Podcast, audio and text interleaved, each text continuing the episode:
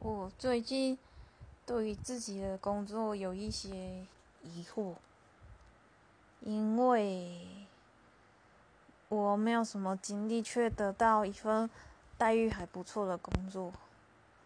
但是这个工作感觉能给我学习的不是那么充足，因为资源有限，所以我觉得很困扰。公司一直不肯让我离职，我大概提了十几次，